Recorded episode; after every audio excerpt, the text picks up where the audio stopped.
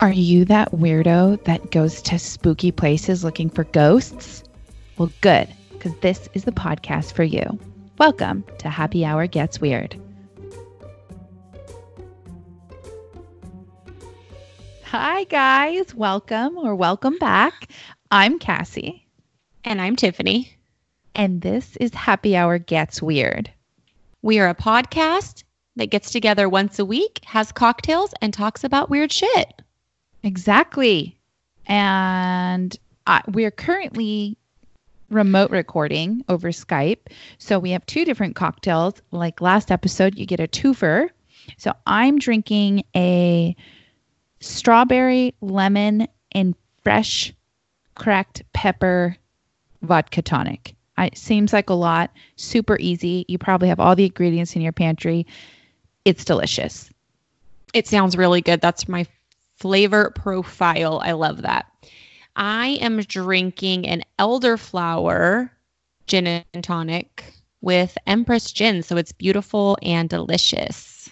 Oh, I love Empress gin. It's such a beautiful color.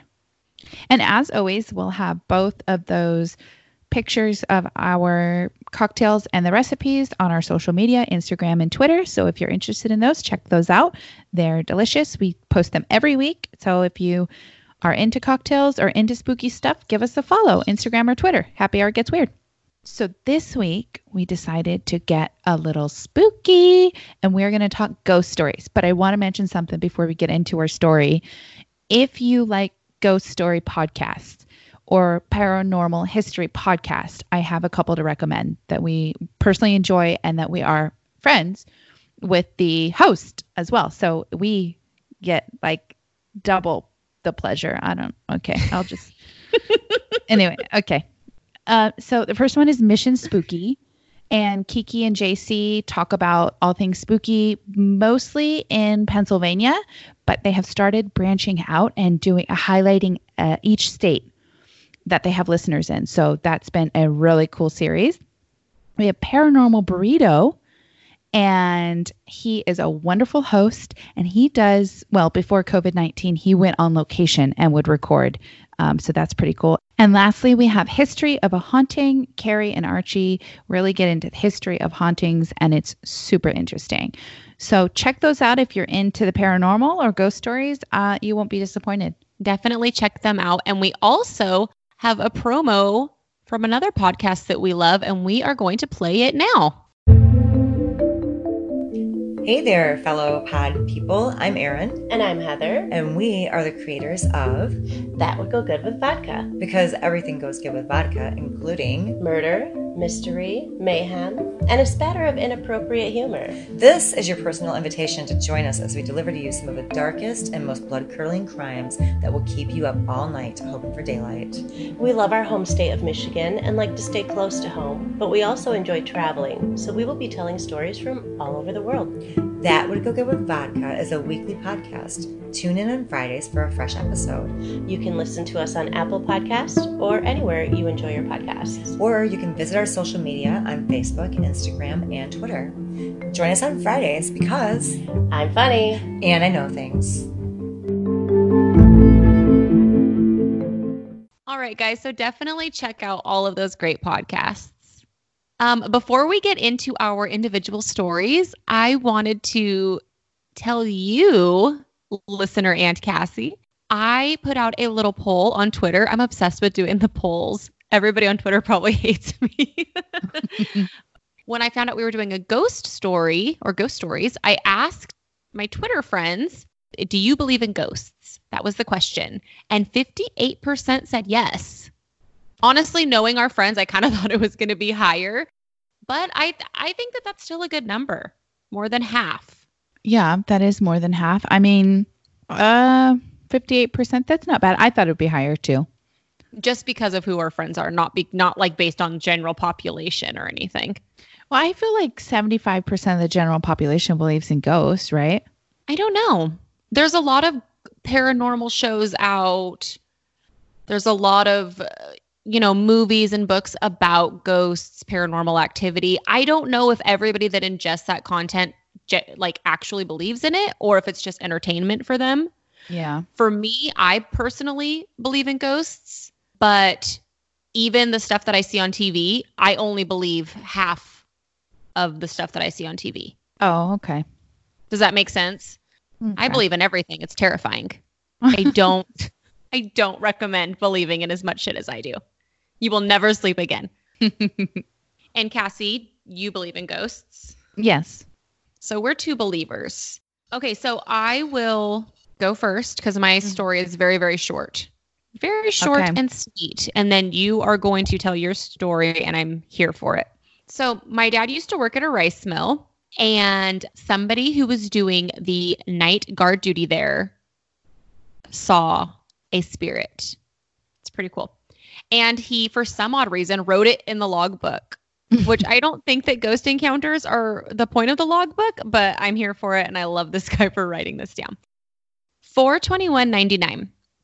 9:22 p.m. Everything has been quiet till the last walk around. The warehouse area just past CR tank. A person or object, I don't really know, abnormal behavior, I guess. This was my first ghost sighting. The person or object stood there for about 30 seconds, then vanished into the wall. My first thought was to call Frank or Steve, but thought better of it till I slept on it. So it, it goes on a little bit after that, but it's nothing else about the ghost. So he just wrote kind of a, a brief description of what happened. But the following day at work, when his boss Steve came in, the night guard told him what happened. He said that he saw a figure transparent wearing old style clothes like 20s 40s style clothes with a big mustache like an old timey barber look. He saw him standing in front of a cinder block wall and the guy said at first he thought that somebody was shining a projector onto the wall because that's how it looked to him. And he looked around to see if anyone was around i guess pranking him. Apparently this guy was used to having very in-depth pranks i don't know. But he looked around to see if anybody else was there. Nobody was around. And then he watched the ghostly figure walk into the wall and disappear. My dad brought home the logbook like two days later. So he's had it since 1999 apparently.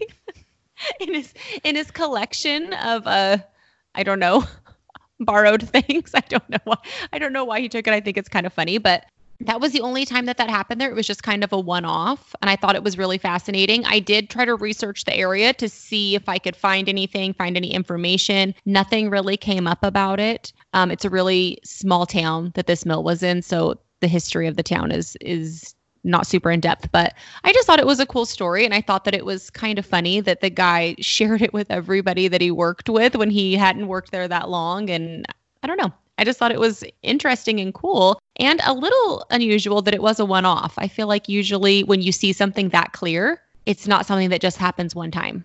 Well, I think what's interesting about his entry in the log is he specifically says, This is my first time seeing a ghost. So, but is it his first time in life or it's first time seeing one there?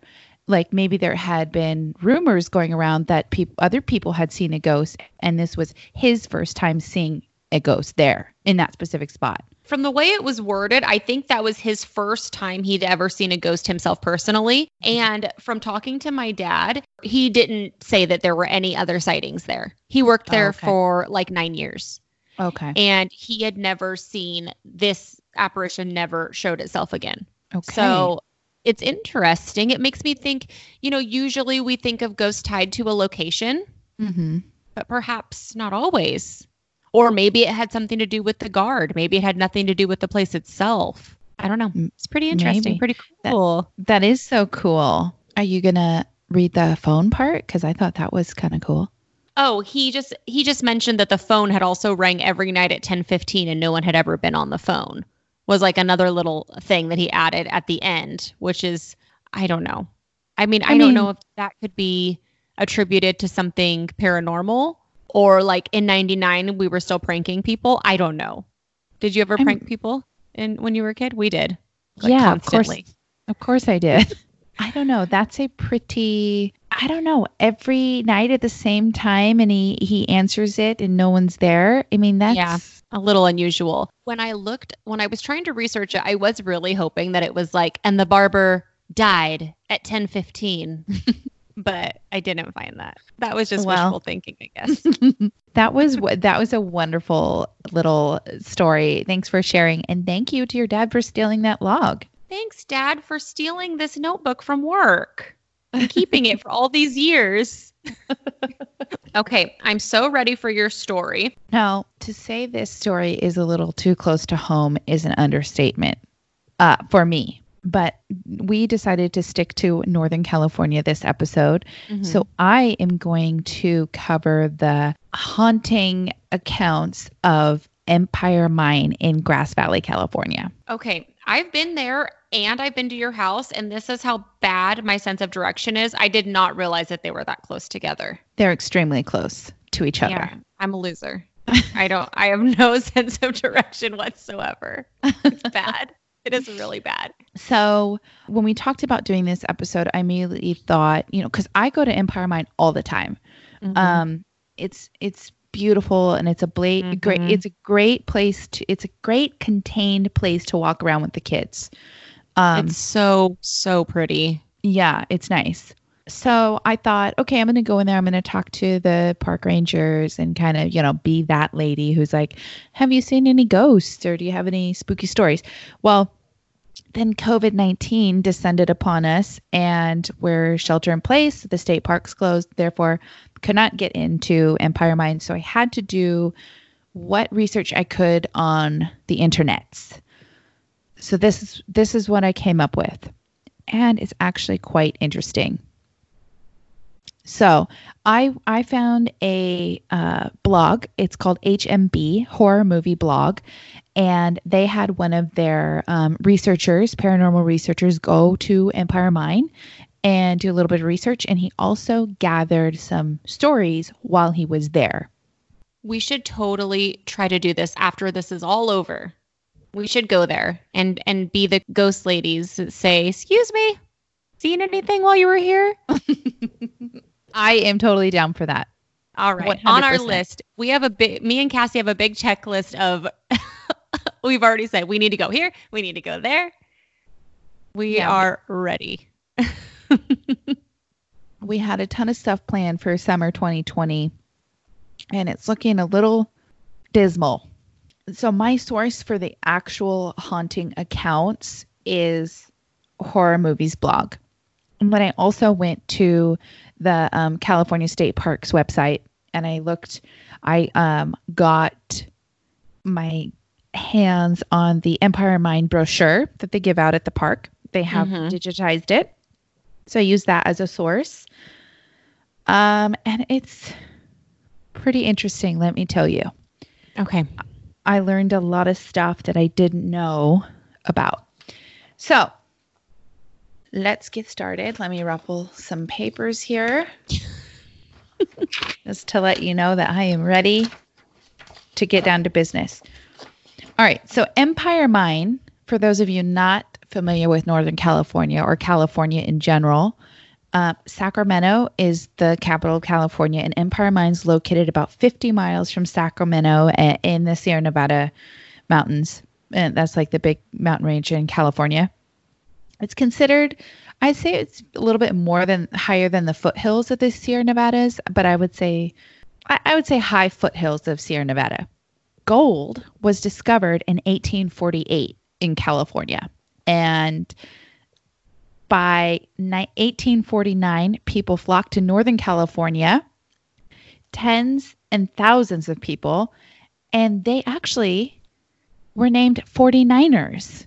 Okay, so that's where the 49ers name came from, actually. I had to Google why they were called 49ers. You really didn't know that? No.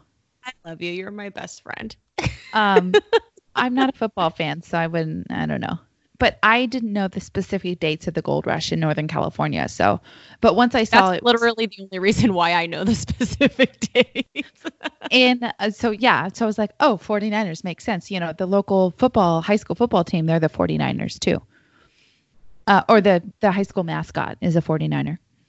So, and these tens of thousands of people, like I said, flock to Northern California, um, Nevada City, Grass Valley area um, once someone discovered gold and it kind of became booming. And they came from all over the world. Uh, people from England, Chinese people came here. But that wasn't the beginning of the history of the gold mining town in Grass Valley. For 10,000 years before that, Native Americans called the Nisenan people lived in this area, which uh, sadly, I think um, a lot of people are forgetting about the Native Americans that inhabit the land that we live on now that had previously inhabited it just because their number number once the white settlers came here their numbers just like vanished because of settling and diseases. And so I, I think that it's important for us to remember the history of Northern California past the gold rush. Definitely. And you're right. Nobody ever mentions the Native Americans. Did they uh, find gold or use gold? That actually, that is a really good question because the Nisenan people had a warning against gold in their culture that it would make you sick. It, you would come down with a fever that you couldn't get rid of. So they stayed away from gold. Oh, like greed. Right. Isn't it? It's a little ironic. Don't you think? yeah. Well, that is fascinating. And I did not know that about the Native American tribes. So thank you for sharing that with me.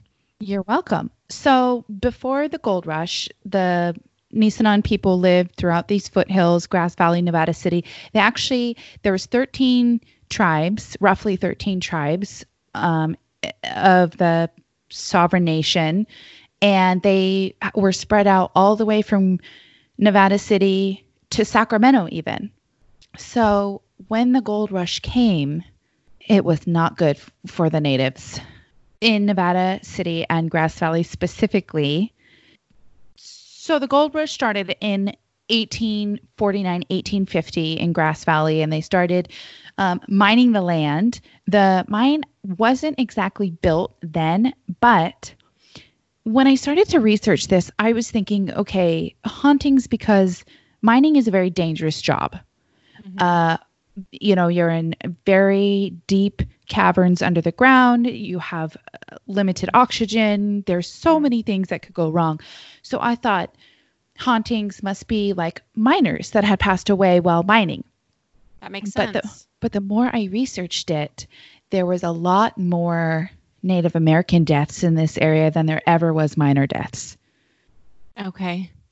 Yeah, I and I I I didn't know. Um, so in 1850, the gold rush started up here. Within two years, half of the roughly 8,000 Native American population had deceased from smallpox, measles, uh, different diseases that just they didn't have an immunity to. Oh my so, god, that is so devastating. It is. It just like gave me chills. Your chills gave me chills because I just got chills. It's, okay.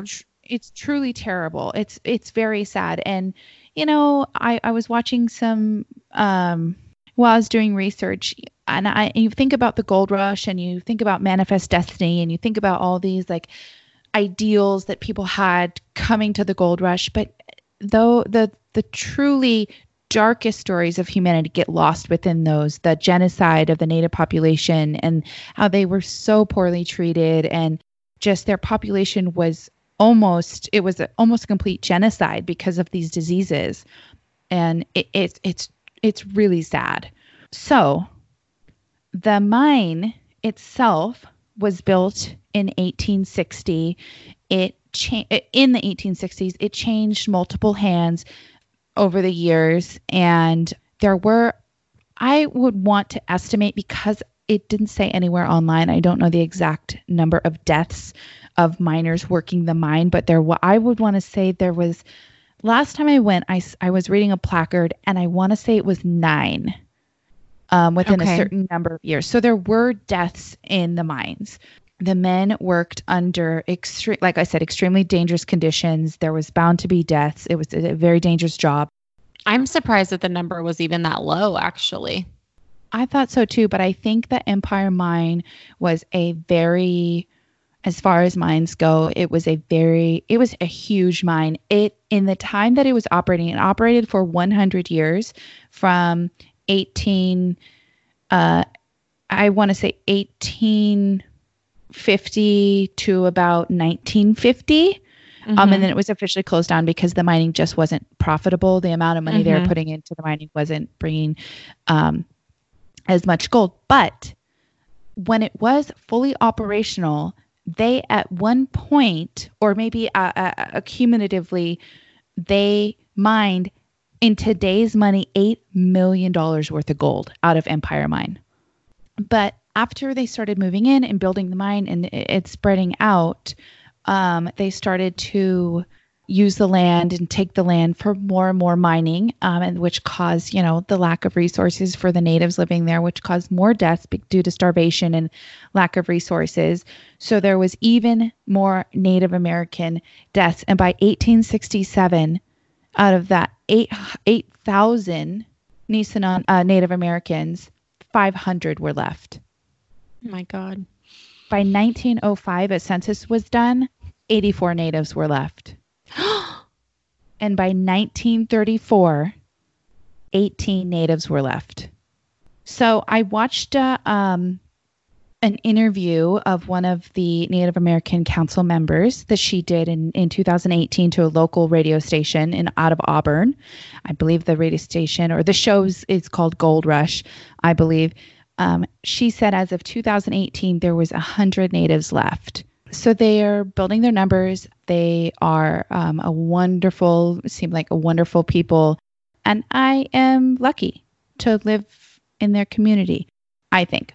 What I am getting to is I think there's a lot more Native American hauntings at Empire Mine than actual hauntings from the miners.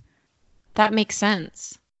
Could I have bought in a house on Native American burial grounds? Oh my gosh. Yeah. Well, I hope not, not even for your sake, but for the sake of the souls buried there. I hope that your house is just on dirt and not on somebody's grave because that's awful. Yeah. So I don't think we're on burial. I mean, I, this whole area I think is burial grounds. I mean, eight eight thousand Native Americans down to eighteen. So sad, and it's like honestly mind-boggling to think that. Uh, yeah, and I, I I know it sounds like a, you know, oh, this isn't like a typical ghost haunting episode, but I really thought it was important to mention that a lot of the people that lived here for tens of thousands of years before the gold rush had a voice because a lot of probably the hauntings in this area are Native Americans. I think that it is very important that you brought that up. Okay, so now I'm going to get into the actual hauntings or the sightings which okay. is the you know the spooky part. This article on HMB was written by Paul Roberts and he just wanted to say, quote, just to let you know, this mine is very haunted. End quote. I'm ready. I'm here for it. I'm here for it. Okay, so he talked to tourists and he also had some experiences himself. Um, so I'm going to just go over those. And I have a twist at the end for you specifically. You're going to be excited. Okay. Okay. So a tourist was walking the trails. Now, just to kind of explain what Empire Mine looks like, there's the main Empire Mine that has the main house and the cottage and what was the old mine. Those things were all built in the late 1800s. Some of them have been destroyed or dismantled, some of them have burnt down, some of them are still standing. So it's very old buildings, very old grounds. There's got to be re- residual energies there so the inside of the grounds have trails and also there's about oh gosh i don't want to guess but i didn't write it down. I want to say there's about 800 acres uh, maintained by okay. the state of empire mine. So some of those are in the walls of the mine itself and some of those are in the what they call the back country of the mine which i live by the uh, in the back country of the mine. Okay. So a tourist was walking within the walls of the mine, and um, in front of her on the trail, she saw what appeared to be a man dressed in old time clothing. It was slightly tattered, he looked raggedy, and he was carrying a uh, pickaxe and he was swinging the pickaxe on the rocks beside the trail. And she looked ahead and she thought maybe there was some kind of um, reenaction thing going on at the Empire Mhm. Mine. They do that sometimes. But when he went to swing the pickaxe, it wasn't making a sound when it looked like he was contacting with the rock. Oh my God. Okay. So she yelled out to the man, Did you find any gold? And he looked up at her and then vanished. Oh my gosh. I know. that it's- makes it's- you would think it was a reenactment. You would totally think it was just somebody in costume if you were by the mine. That's so creepy. Okay. and they do that quite often. They have Okay. events where they're like Yeah. period dressed. Yeah. Oh my God. Um, okay, so she was terrified. She was uh, uh, panicked when she realized, okay, that wasn't a reenactment. That wasn't someone playing a role. That was an actual ghost. There is a trail. It's called Indian Ridge Trail, and I walk on this trail all the time. And well, you better have your camera ready then. I will now. So uh, I didn't know this, but it's called Indian Ridge Trail because it was the trail that the Nisenan uh, natives would take from one part of their territory to their other part of their territory. So there was another tourist walking, or just, I don't know if it was a tourist, it doesn't say, um, someone walking on this trail. And once again, on the trail, they saw a Native American man shirtless and he had a red band around his forehead and it, it looked to be like either a red uh, bow band or a Mhm. red headband he had long black hair and it was braided to about his waist and then he was there one second and gone the next And and there was, seriously better get a picture of this guy. I'm like am i going to go on that trail again probably not You are at night. at night never with a video camera. No. Okay. Now, there's been a ton of reports of orbs in pictures, um, fuzzy mists taken in tourist pictures. I couldn't find any, but Paul Roberts reported that he, when he was here, he talked to people working at the park, and he, you they told him of uh, of misty photos, and actually even even other paranormal groups have gone to Empire Mine, and they have captured mists or orbs in their in their photos around the park. Now, I bet you didn't think aliens were going to play into this episode. I'm so excited and scared. So, Paul Roberts, this paranormal genius, Mm-hmm. found a MUFON report okay. based out of Empire Mine. Oh my gosh. Okay. All right, so I'm going to read this so I get it accurate. And this is a quote from the MUFON report. At 7:30 p.m. on Saturday, May 28th, 2016, the witness noticed an object while standing on his deck, where it appeared as a small dot in the sky. Moving upward from east to south, it later changed direction, stopping completely before moving up over a cloud, after which it slowly faded from sight. During the event, which lasted about seven minutes, he called for his roommate to get a camera and they took five photographs. Seven minutes is such a long time. I know. Strangely, Okay. however, when viewing the photographs, the object appears differently in each one. In the first, the object appears very solid, though in another, it looks almost like an orb. The final image, strangest of all, shows it as a golden, bell shaped object with smaller spheres at its bottom. To the naked eye, says a witness, the object appeared spherical and reflective, though it would seemingly dim at times. It did not, however, give off its own light. So there was, uh, so th- basically that was the MUFON report. That was the, Mhm. the MUFON so report. weird. I know. And then there was a report of a green orb that was bouncing in between the trees um, about the size of a basketball. And a paranormal investigator by the name of Michael came to Empire Mine. He doesn't he didn't get any UFO evidence, but he did get two class A EVPs. One was of a male voice saying, "Get away from there." Oh my gosh. And another male voice saying, Not today, not today. what? Mhm. Okay. Can I just say this? Some people believe that the phenomena of UFOs and ghosts are actually the same dimension. So they're linked. There is a large group of people that believe that that the that when you see a UFO or when you see a ghost, it's not coming from like the UFO isn't coming from a different area in our space as we know it, but coming from another dimension, which is sa- the same dimension where spirits would be. So people that subscribe to this idea, the idea that the mine would have both of these paranormal activities happening there, that that just makes sense. That just kind of reinforces that idea that UFOs, ghosts, all of it is sort of all interlinked.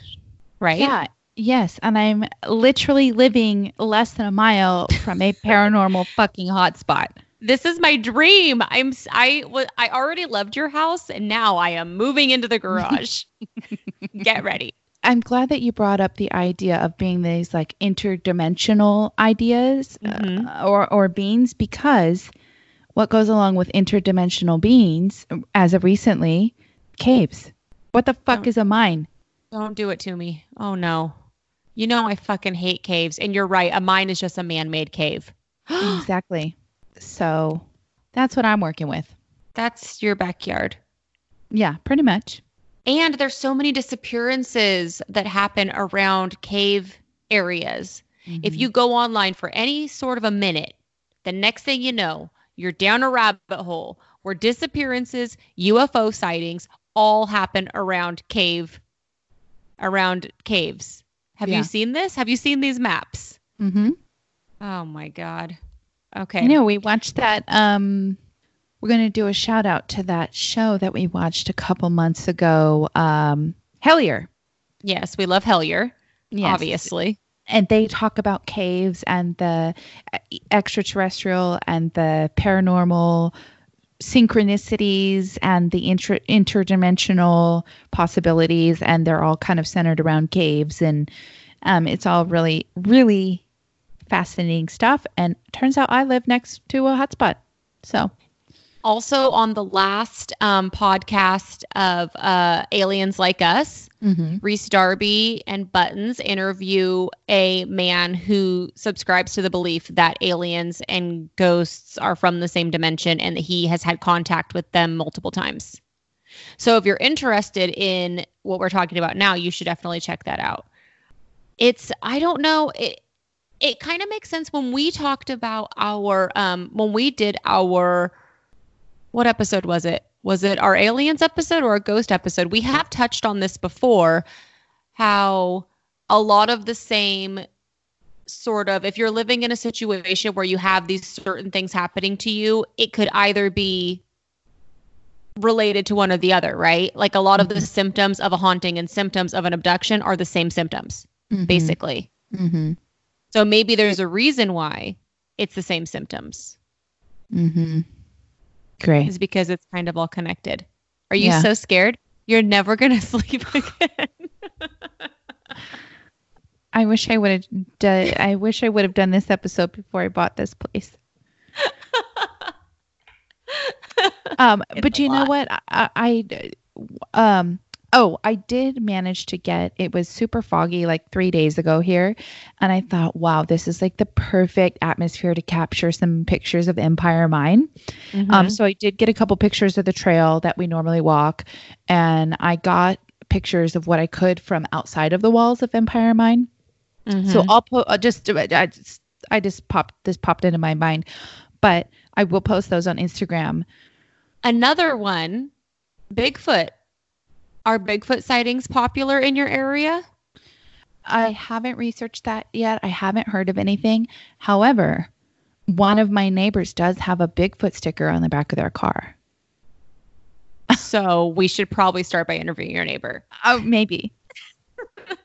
um, well, maybe uh, maybe we need to revisit Bigfoot.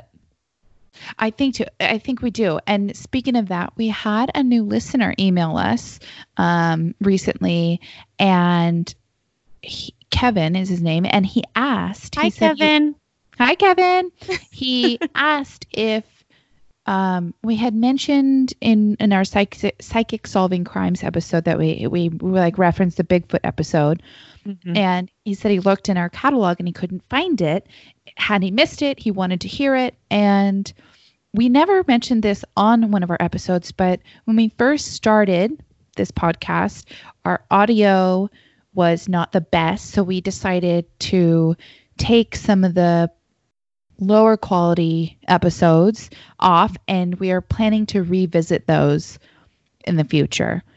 I mean, as bad as it might be right now on Skype, the sound quality on some of those were was pretty rough. Uh, but we definitely will revisit those topics, especially Bigfoot for sure we loved that episode and we were pretty sad that the the sound was so poor. But now maybe we have a new angle to come out to look at Bigfoot because maybe now you can just walk around where you live and just try to find Bigfoot and aliens and ghosts all at the same time. Can we strap cameras to your body? How many cameras can you wear? A boob, two boob cams, um, head cam. I'm thinking like 25. 25 cameras. Yeah.